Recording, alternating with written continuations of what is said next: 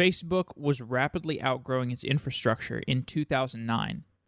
Classic data center design was not up to the task of the rapid influx of new users and data, photos and streaming video hitting Facebook's servers.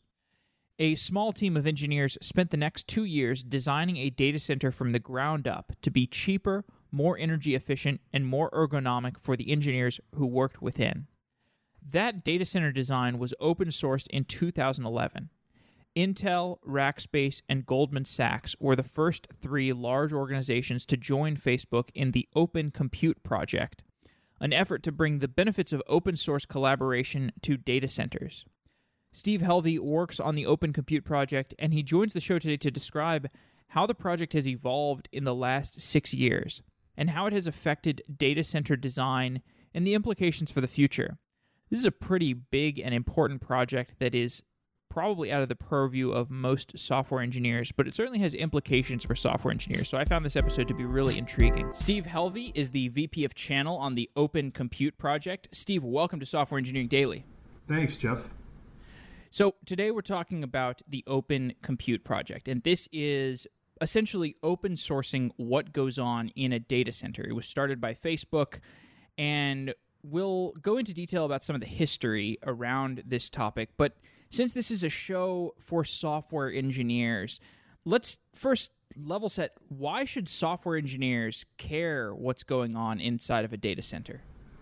Well, Jeff, I'd say that you know, coming from a software background myself, business application space or even the OpenStack world, I never really paid that much attention to what was going on inside the data center as well. So when I moved over to the Open Compute project, one of the things that I found interesting is how how important the underlying infrastructure is when it comes to delivering your application. So, as companies and as software engineers are out there developing new applications, it's really important for them to understand does the data center and does the infrastructure team and the hardware infrastructure engineering team have a good sense of, of what it's going to take to run that application? And you're going to see in some organizations, those two organizations really combine the hardware engineering team and the software guys, specifically at Facebook. The way that they design applications to run on specific hardware only in order to fit their, their massive scale. Mm-hmm. Explain what the Open Compute Project is. As you mentioned at the top, it was started in 2011 by Facebook with the essential premise that Facebook was out there growing at massive scale. And instead of working with the traditional OEMs such as an HP, uh, Dell, or an IBM, they started to make their own hardware. And this is very typical for large hyperscale companies, uh, the Microsofts, Google, Amazons of the world. They'll go straight to the manufacturer and say, This is exactly what we need to run our applications. So they did that, but on the backside of that, they took their community aspect of it and said, look, we have probably a couple hundred engineers maximum here on the hardware side. What if we open sourced all of our server designs, our storage designs, our rack designs, and even our data center designs to the broader community? Get that community aspect going, and then we have a, a pace of engineering that happens.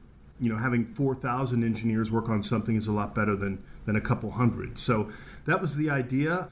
Other views may say, yeah, look, Facebook, if you if you open source this, higher volumes is going to lower the cost to, to you and to the other hyperscalers. That certainly is a trickle down effect ultimately, but in general, openness benefits everyone. Hmm. When does it make strategic sense for a company to open source its hardware? If I'm a company and I'm looking at open sourcing a particular design, there might be a couple reasons I'm doing that. One is for new market entry.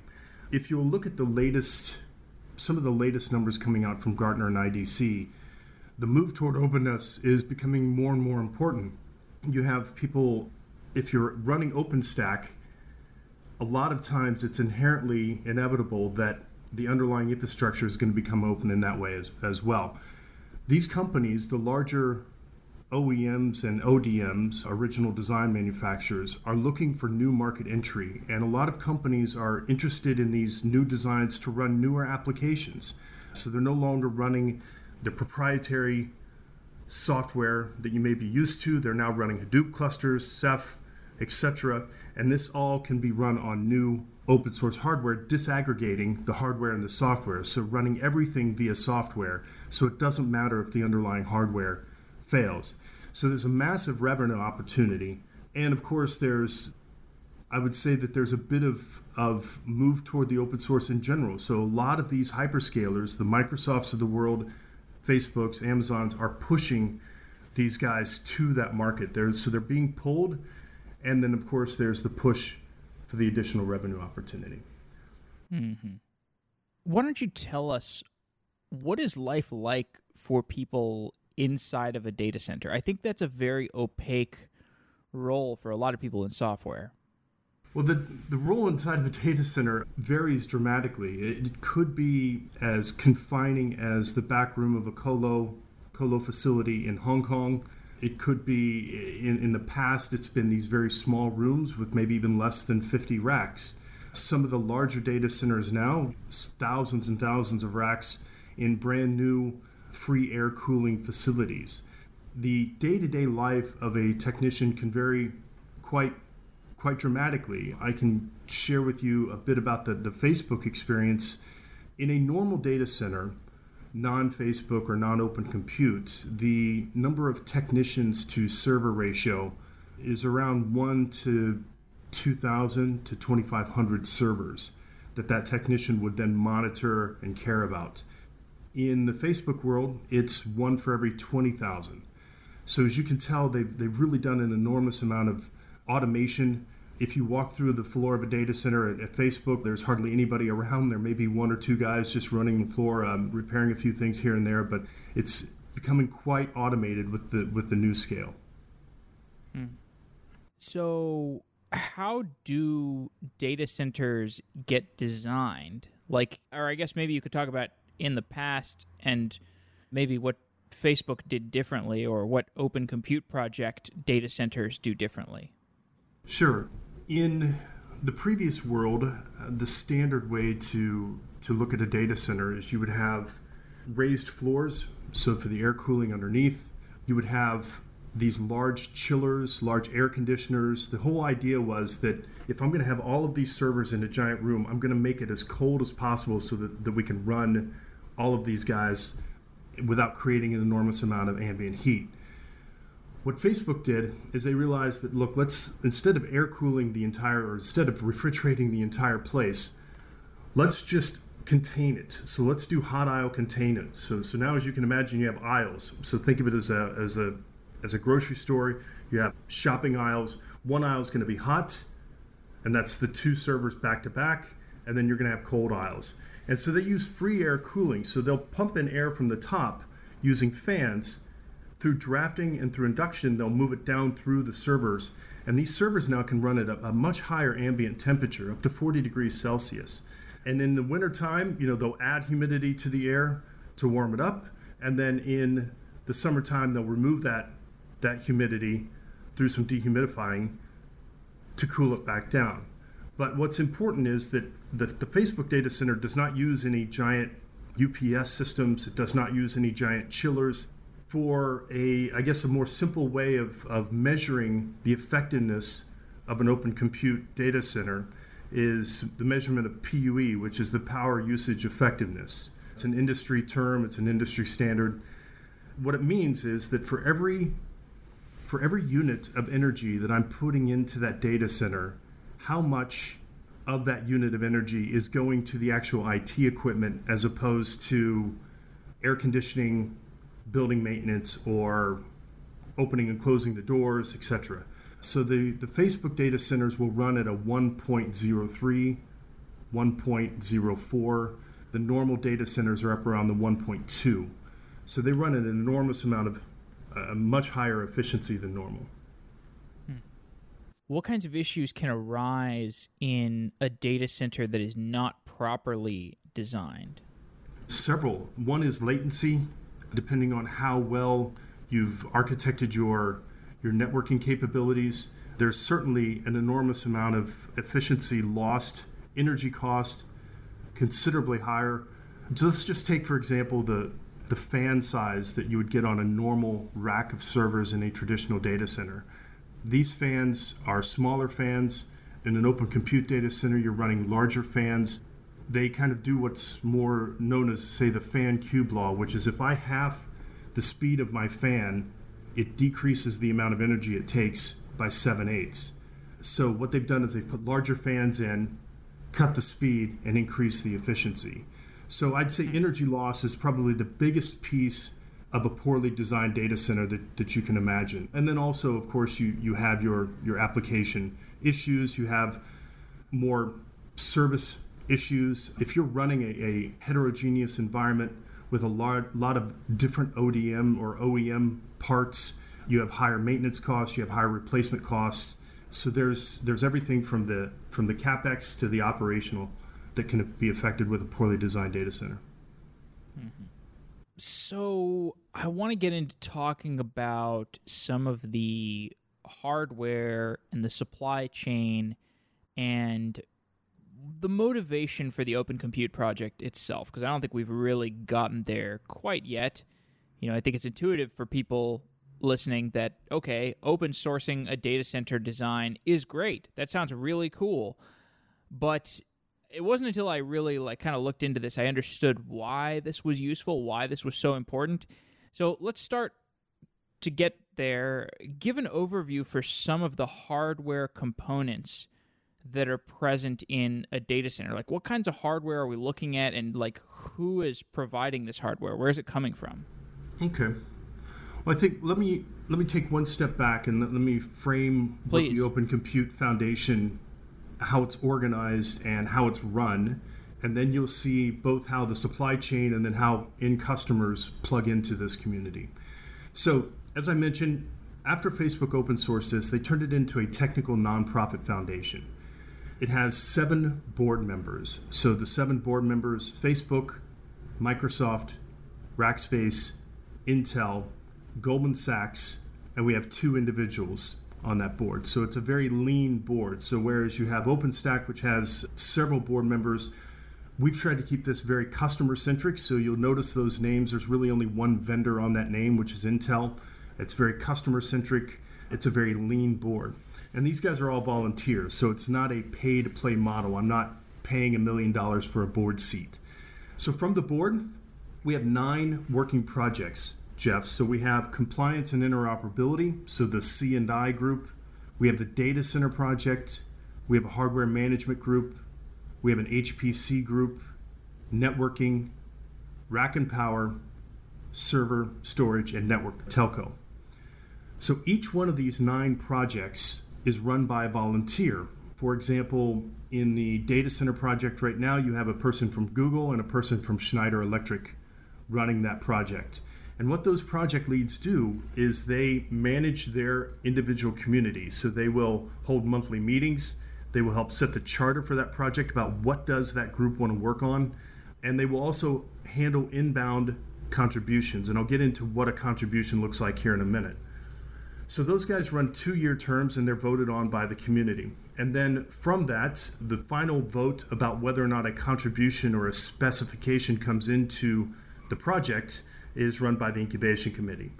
So that's essentially how the project is run. It is a typical open source structure. There are a couple things that we actually take ownership of. One is the specification. So if I'm writing a spec for a motherboard or a network card or a rack design or even a data center, I can write that specification. I would work with that project lead, provide my engineering evidence, have a presentation or a review, feedback from the community, and then it's ultimately voted yes or no into the community. So if I'm a supplier, one of the things that I'm going to do is saying, okay, what what areas of the of my por- product portfolio would I be open to writing a specification for? So the good thing about writing a spec is that I'm kind of the one setting the trend. I'm the one that's saying this is my spec, and then you'll have other suppliers that adhere to that spec. And of course, we have all the typical open source licensing in place to that not only opens it up but also protects IP in certain circumstances. So the other piece that we take, so we take specifications and then we'll also take design files. So let me go back to the example of a rack. If I'm Facebook, I may say this is the type of rack design that I need. So they will spec out a rack design. They will then turn that over and they may have four or five manufacturers. You know, again, one specification, multiple sourcing suppliers. Those suppliers will then show the community or show Open Compute project leads that yes, my rack design meets the specification that Facebook submitted, and here are my design files. The design files are everything from Gerbers to mechanicals, all of the real hardcore stuff that you would need in some cases they say here's my proof that it meets the spec but you know i can't really give away my design files due to some ip reasons and we have a, a path for that as well. So between those two you're going to see the terms ocp accepted ocp inspired. The accepted piece means that yes i've proven it and here's my design files. The ocp inspired means that i've done this but i'm not giving away my design files. So those are the two things that we take into the foundation specifications, design files, and then we'll recognize products that adhere to that via the accepted and inspired products branding. Now, if I'm going through the the piece about how a company plugs into this, one is I'm an end customer and I adopt this. So one if you if you could look at how do I take advantage of exactly what the hyperscalers are doing? What can I see what they're doing? You can actually see the entire specs of the Facebook servers, their motherboards, even their new AI servers are being open sourced as well. So this gives a chance for larger enterprises to adopt or at least see what the hyperscale tech guys are doing and adopt components of that in their own data center. There are proprietary components throughout a traditional data center. Can you give us like I mean, uh, so software in the software world, we've gotten to a point where most of your software you can just have an open source library do the trick. I mean, you can certainly choose a cloud service provider to give you a managed service, and there are advantages to that. I can choose, you know, any number of hosted pub sub providers, or I can just run my own Kafka. I've got the option. In the data center world, at least you know 10 years ago this that was not true. You just had, had all proprietary components or mostly proprietary components i think or a large percentage of them.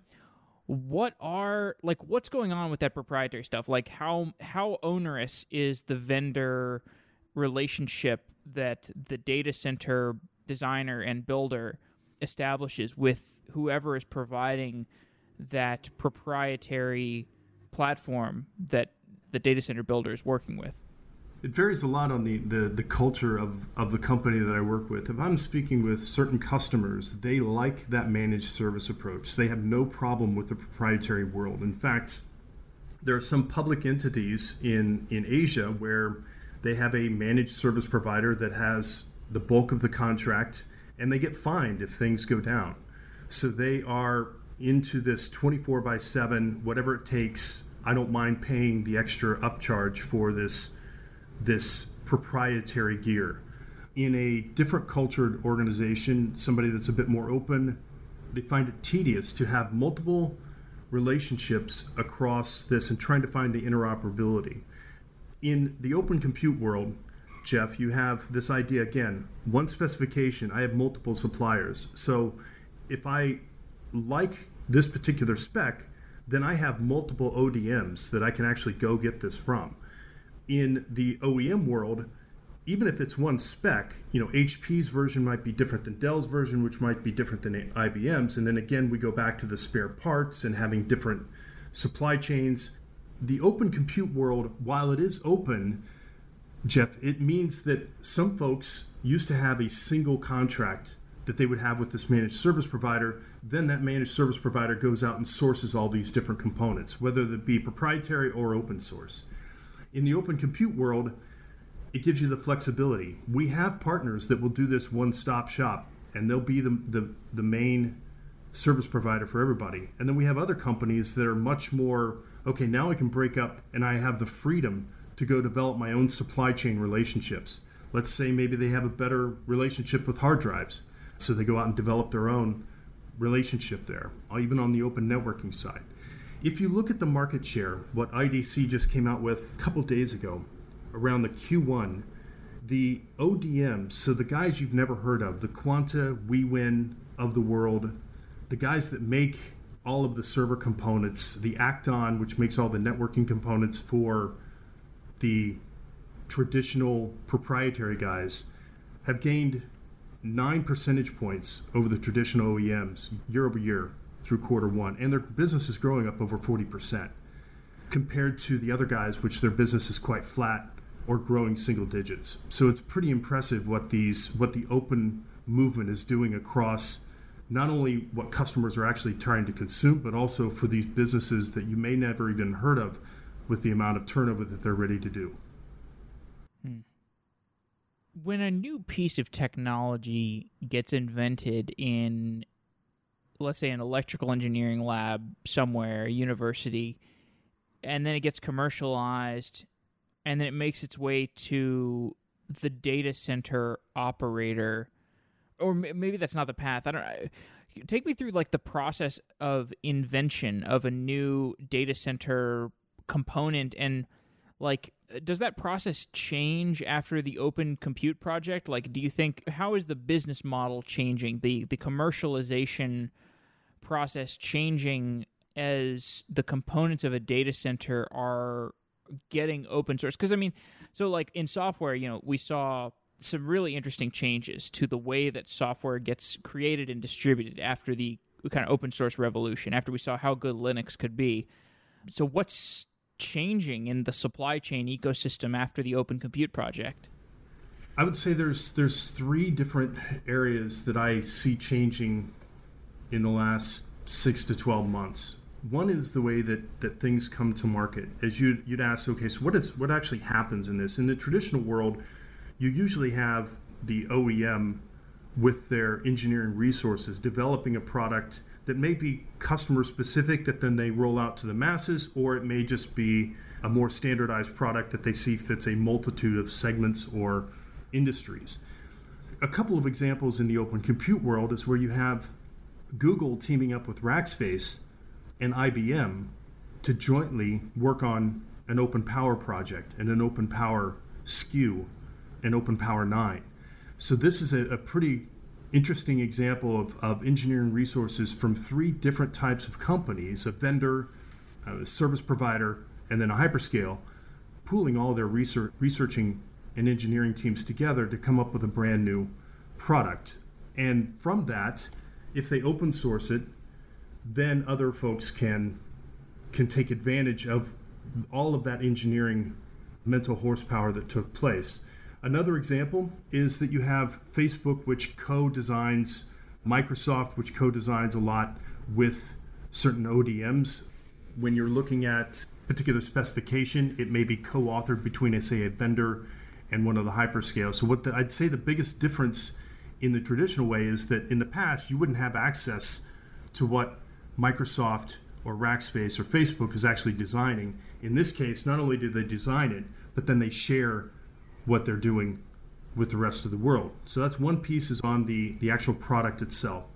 The second component of what's changing is in the OEM world. In the last year to 24 months, you've seen HP and you've seen Dell both come out with open lines of products. So the HPE Cloudline is a product line that they developed 24 months ago that is actually OCP inspired which means that they've met certain tenets of the Open Compute project, and I'll get into those in a second. But you'll see Dell and HPE being pulled this direction as well. This could be either from, again, back to the new market entry that they wanted to see, or maybe the larger guys are pushing this direction. And then the third piece is on the facility side. Jeff, I've, I've encountered a lot of managed colo facilities in Europe and Asia that are looking for ways to differentiate themselves. So in the past, the, the motto is I sell ping, power, and pipe, and I just sell space. What some of these new European colo facilities are doing is they're trying to figure out a way to differentiate themselves in the market, whether it be in the Nordics or, say, in Netherlands, where they can actually have an entire floor of their data center that is OCP compliant. And from that, let's say, for example, they don't need the, the chiller units that I'd mentioned in the past, so they can actually cut that out of their cost, or you provide this as a menu option to your inbound customers saying, would you like open compute gear? Would you like standard gear? You know, here are the benefits, here are the, the efficiency savings. And in Japan, where power is extremely expensive right now, these types of models are becoming more more appealing. So on the facility side, back to the tenants piece, there are really four key things that we look at for open compute on on the tenant side. We look for openness, impact, toolless, and it has to be it has to to adhere to open software. So these these are the four real key things that we look for to make sure that something fits well within the community. Hmm. I'd like to continue to motivate why this is an important project. So if I were to purchase all of my hardware off the shelf, there's probably going to be some different components across that hardware that might waste power. They might be inefficient for other reasons. It's kind of like, you know, when you have proprietary software, you oftentimes don't know really how it works, so you get some waste. You know, it, this is the classic open source model. When you get more eyes across a technology, you get fewer mistakes because people are noticing the mistakes. What are some of the other areas of waste that are being eliminated by the Open Compute project? I've touched a lot on on the energy side, so I think that that's that's pretty pretty evident. There's a great study out there that SK Telecom did out of Korea where they tested three different types of open compute configurations, including Hadoop and OpenStack, versus their legacy gear, and found the efficiency ratings pretty impressive. The second piece is on the cutting out a bit of bulk on the embodied energy. So in a in a Facebook data center, or it's actually in in different types of open compute, if you pick up the actual server in open in, in Facebook, it's actually lighter than what you would get from other companies. So the embodied energy, the actual e-waste, is less in an open compute world. Another piece is around serviceability. So as I'd mentioned, one of the tenets being toolless designs. So we it's imperative that, that we, we have an obsession with simplicity within open compute. You have to be able to repair and replace an open compute piece of technology without using a tool. They just have contact points. So when Facebook or when Microsoft is rolling out open compute, they're saving almost 50% in deployment and serviceability times. Pretty impressive. Now, as you take a look at some of the folks in in certain parts of the world, reducing headcount may not be the most attractive thing for a manager in that case. They might appreciate what they have and, and not want to lose that to other areas. But what we're seeing in some of the more forward thinking companies is yes, I can take these guys out of the data center, I can reskill them or move them over to the other areas of, of, of the business where I need it. So, energy efficiency, serviceability, and the last piece, which is supply chain we're hoping long term that the supply chain becomes smoother and as effective as, as an OEM supply chain. Having the ability to cut out a lot of the things that you don't need in a server, in a storage unit, in a rack, in a data center, hopefully drives down that overall cost. So, again, energy, capex, and headcount. So, I was watching some videos of the Facebook servers and how they're built. And they're designed so that the components are very easily swapped. Like the last time I opened up my desktop computer, which is it's a pretty old desktop computer, but the last time I opened it up, it was not easy to open. There were tools that I needed to swap out stuff, and it was like I think I cut myself a couple times. And Facebook servers look more like Lego blocks. They're pretty easy to swap out components. Do these servers ever burn out completely, or are you just do you just continually replace components?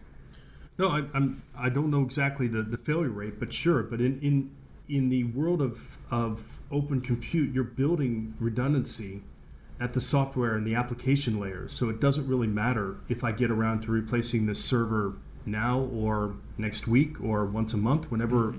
whenever I have my periodic replacement schedule set up. So I know that we've talked a lot about Facebook and Microsoft and some of the other larger companies, but since the inception of Open Compute, it's now broadened out significantly. So it's not just the hyperscale SKUs or specs and products that have been contributed. We now actually have Project Olympus, which is Microsoft's new offering, and then we also have a carrier grade 19 inch rack offering, which is really geared for telcos and more traditional infrastructures.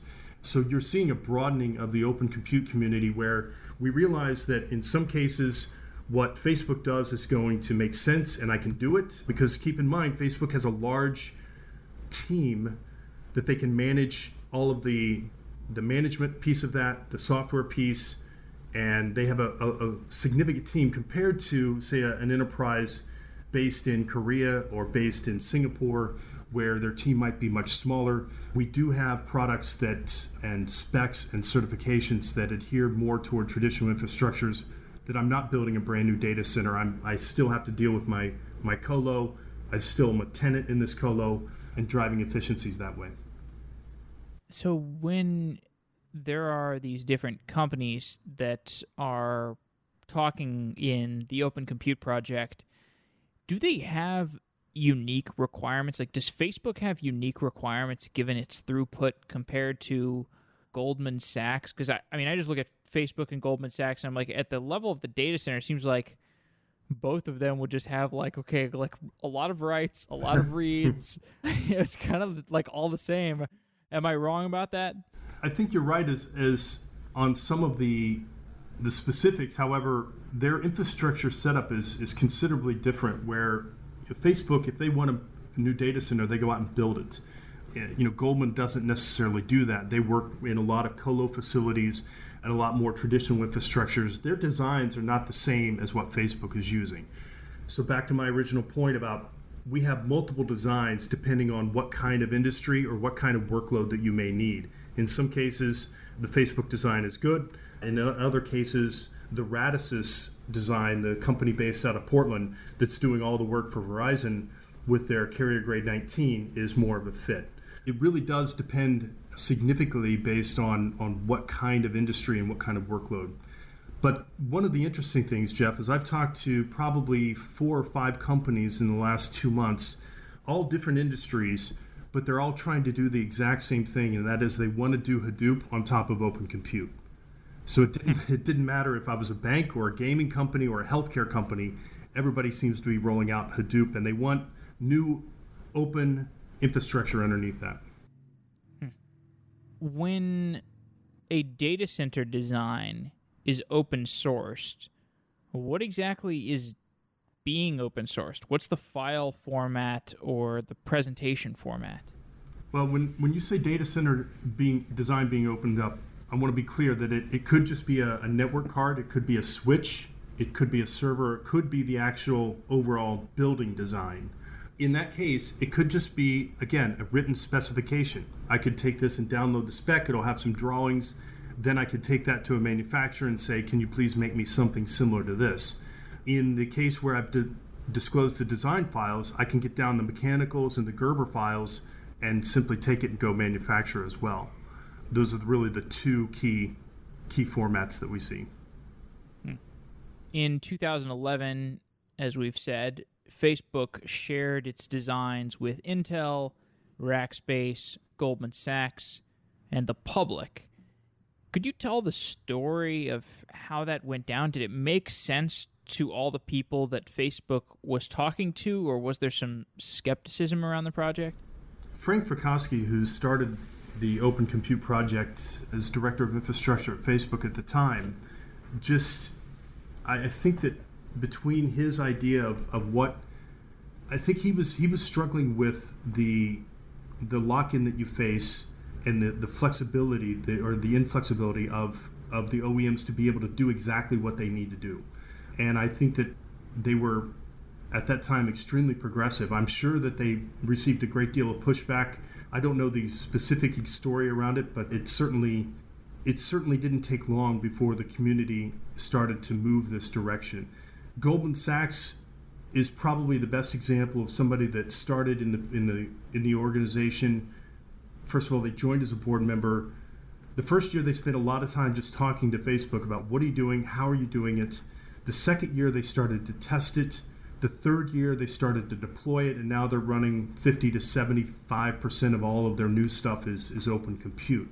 So it takes a bit of time here. This is not something where I stop all of a sudden I start buying some open compute gear and I get it up and running.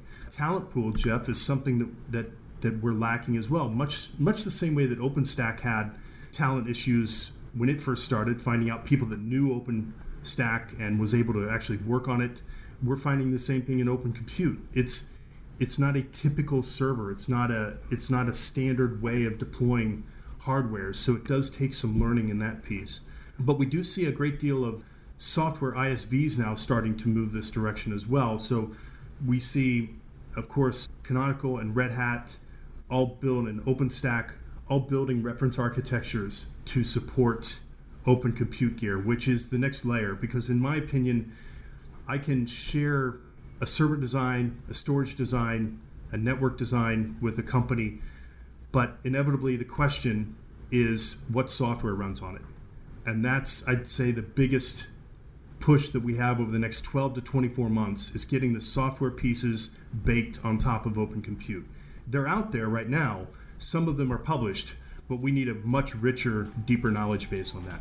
Frank, who you mentioned, I saw a presentation where he was describing the relationship between like new technologies and this was kind of the question I was trying to ask earlier. I don't I don't know how to ask it properly, but Frank was basically describing the pre open compute project relationship that providers like supply chain providers, people who are providing different pieces of the hardware in a data center to data center operators, the customers, it was bottlenecked by something I don't quite understand. Basically, bottlenecked by proprietary the proprietary nature of these technologies. And post Open Compute project, the idea is that the relationship is more direct and transparent and I guess more efficient.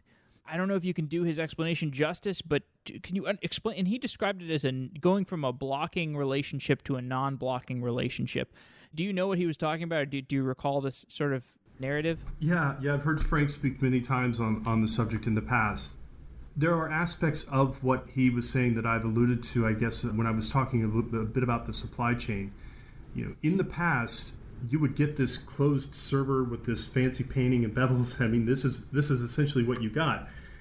If I'm Facebook and I need a specific web server developed, or I need this AI server, in many cases, there'd be proprietary pieces where the where the OEM or the ODM would want to keep that private to themselves. And I think that with this open technology, you've just got a much more uh, collaborative spirit. And I think that you realize that it's very difficult to copy hardware. A lot of people get nervous about, say, giving up design files or saying, oh, if I, if I share this, somebody's going to copy it. In reality, by the time it hits the market, if you took those designs, say, I'm going to go copy it, and I'm going to, to, to use everything, it could be close to a year. And by then, you're already midway through another another rev cycle. So we don't see we don't see people copying hardware designs the way that a lot of companies might fear on the IP side. Of course, there's some some inherent IP that companies need to protect, but overall, the the, the openness always wins, as Frank says. Mm-hmm. Okay, let's take a look at some of the projects within the Open Compute project. Let's take networking as an example, or you could take telco, the telco infrastructure project let's talk about the telco because for some reason I find telcos interesting, and I when I think of like giant companies that I have frustration with that I would love to see disrupted by open source technology, even though I don't know what the nature of that open source technology would be, I think of telcos. So explain what the telco infrastructure project is. Like, I guess, give an explanation for how it operates. Okay, so the telco project itself is within the Open Compute. It's a sub project within the Open Compute project. And what they're working on, they've worked on a few things around the types of designs and open ingredients that they need as telcos. This entails everyone from AT&T, Verizon, SK, all working on as they move toward the next generation of hardware for de- rolling out 5G, and more importantly, where Open Compute is the biggest has the biggest impact is in the CORD project, the central office re-architected as a data center. This is where a lot of organizations are looking at Open Compute to deliver edge applications across their infrastructure. So if, if I'm AT&T or Verizon, I may have several thousand branch offices or central offices as they're called. These central offices could run highly efficient open compute gear at a fraction of the cost using open networking. It really is pretty impressive what open compute can do to drive the next generation of telcos. In fact, the central office re-architected as a data center, the CORD project, part of their RFP requirements are around open compute. And you'll see if even if you do a search of Verizon standing up 600 nodes of open compute gear, you'll find out a little bit more about what they're doing. It's pretty impressive. Mm. And as I mentioned, SK being a pretty aggressive adopter here in Asia. And we're seeing some more things happening in, in Europe as well with some some serious telcos. And then AT&T just made a recent contribution as well. So we're excited about what's happening there. To give people an idea of how impactful this project is, there are entire companies that are being started as a result of the Open Compute project. Can you explain what those companies are and the changes in the data center world that they represent? Sure. I think if I if I could break this down into maybe two categories, one is a division of a large ODM. So ODMs, the guys that you may have heard about in the past, maybe Foxconn. So there are a couple others that are quite significant. You have the Inspurs of the world, Quanta, Wistron. These are all very, very large ODMs. In fact, Quanta, I think the stat came out that they make one of every seven servers in a data center. So extremely large, large organizations. So as they started to go direct, Jeff, they started to develop a new business unit and brand themselves as a direct sales unit. So now you have QCT, which is Quanta's direct sales arm. You have Wiwynn, which is Wistron's direct sales arm. And you'll see this more and more as the larger ODMs try to get into and go to direct markets. The other piece that's happening is around smaller SIs. So I've got two or three SIs in Europe alone in the last year that have started up entire business units just based on open compute. Where I do see the gap, Jeff, is the folks that I'd say remember a few years ago where you had people that would go in and say, okay, here's your here's your list of applications. I'll help you with the journey to the cloud. And they would take those applications and move them to the cloud. The gap right now in open compute is taking that journey and sitting down and saying, okay, here's your infrastructure. I'll help you with the journey to OCP. So the consulting arm of Open Compute, I think there's a gap there. We have some organizations that are, are pretty decent at filling that now, but I anticipate in the next year or two, you'll see specific consulting only organizations going out driving themselves as I'll help you move your infrastructure. And then they'll subcontract out and have relationships with all of the, the other OCP members. Mm-hmm. What are the long term implications of the Open Compute project? In what regard? In the longest term you can imagine. Wow, in the longest term I can imagine is that everybody would be able to use open design hardware that it's it's it just gets completely commoditized and software is running everything on top of it and and we don't have any proprietary components within the data center, and data centers are even automated to where right. there's no one even needed inside the data center. It's that why doesn't automated. that happen? Why, why isn't that happening today? Why aren't data centers automated yet? I believe there are a few folks that are testing it. I oh, still oh, okay. think there's, I think I still think that there's a, a bit of a, a need for human interaction there. probably because some of the proprietary gear is as well. Not not everybody runs straight homogeneous environments, as, as I'm sure you're aware of. People have yes. still very large VMware estates, and they have plenty of pets out there versus cattle. How did the different members of the OCP vary? Do they all have like similar aims? Like, does Microsoft kind of have the same desires for the OCP as Facebook, for example, or are there like differences of opinion? And how do those kinds of things get resolved? Certainly, everyone has different objectives and goals when they join Open Compute. It's one of the first questions I ask them. If you're, let's take Alibaba as an example, they just joined a couple months ago. And I said, look, you, you guys have your own open compute type of project happening in China. It's the ODCC. It's where Alibaba, Baidu, Tencent, China Unicom, China Mobile, and the government have all kind of come, come together and do and done something similar to Open Compute, where they share designs among those guys. But Alibaba joined Open Compute just in the last 60 days because they said, look, we're we're building more and more data centers outside of China, and the engineering collaboration and the engineering horsepower that we would get working with a broader community now i mean we have over 4000 engineers in our community is is what we need to drive our data center thought process outside of outside of china. So we're excited to have them. So that's one example of of their goals. Certainly google has different goals than say ibm or or even fidelity the way that manifests itself is through the projects. So the projects will sit down and, and, and the entire community will define that charter. Back to your telco example, when the telco project started a year ago, they sat down and said, okay, what, what is the charter that we want to work on? And that's AT&T, DT, Verizon, Nokia, Ericsson, all coming together saying this is what we want out of this project. So that's how the differences get worked out. And it's usually, you know, the majority majority wins. And in the case of rack architectures, you know, we, we settled on three different types of rack architectures driving forward, and we expect to do that across the other projects as well.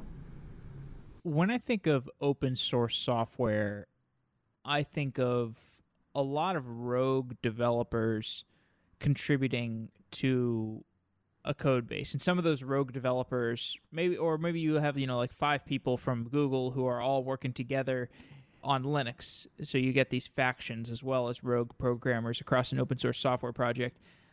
Open source hardware seems a little bit different because the agents that you're talking about are giant companies. How does that change the kind of like the governance or the diplomacy that occurs across this open source organization? It's a very methodical, well thought out process for a contribution. So you you may have we have several individual members of say an organization that that the organization itself is not an active member within Open Compute. You may have a large I know of a couple members of a large bank. They're members of Open Compute, but the bank itself is not members of Open Compute. The way as you work through that specification approval process, as I'm working on a particular project, as I have a spec contribution design idea, if I'm actually making the spec or even if I have a need, I can voice that to the project. The project meets every six to eight weeks talking about upcoming contributions. They'll vet these extremely thoroughly and then moving, of course, to the incubation committee. So the incubation committee is made up of 11 people, one from each project. You know, the nine projects, one person from each project a chairman and a vice chairman. So think of it as kind of the Congress and the Senate. And that's how things ensure that there's no fragmentation, that things are aligned with the charter, and that we have a uniform direction that each one of those projects can adhere to. Hmm. Well, you know, I feel like we covered most of this project, and I want to, I mean, well, not most of it, but at a high level, I think people at this point have an idea of what the Open Compute Project is, why it's important, why this is going to be really important in the future. I guess let's talk a little bit about the future. You know, cloud computing, it's difficult to overstate how much of an impact cloud computing is having on the world. Just the fact that I can access a server for pennies on the dollar and do important stuff is, I mean, so tremendous. It can't be understated. And when I look at this Open Compute Project thing, like in addition to all the trends that are that continue to happen at the hardware level, Moore's law type of stuff, I'm like, wow, it seems like uh, the cost of compute is is really going to go to something like zero for for like early projects, right? Like that's Yeah. just that seems how where it's going. That sounds accurate to you? Yeah, it does. It absolutely does. Especially in the open networking case, Jeff. I mean, the the growth that we're seeing in open networking through the companies, say EdgeCore, Accton, the guys that are making a lot. What, of what do you mean? Sorry, what do you mean open networking? I'm talking about white box switching, switches that sit at Okay. the top of the rack. Yeah. Yep. So you're going to have uh, instead of a proprietary switch, say from Cisco, you've got open networking switches that then you run like a Cumulus or a big switch or a Pica8 on top of that, and that's that's probably the the single biggest growth area that we have within open compute. Right now, I would say, I would say it's in the high 40% growth year over year of what these open networking guys are experiencing. And I'm talking about not massive deployments, as low as small as say 10 to 15 to 20 switches in the middle of Southeast Asia.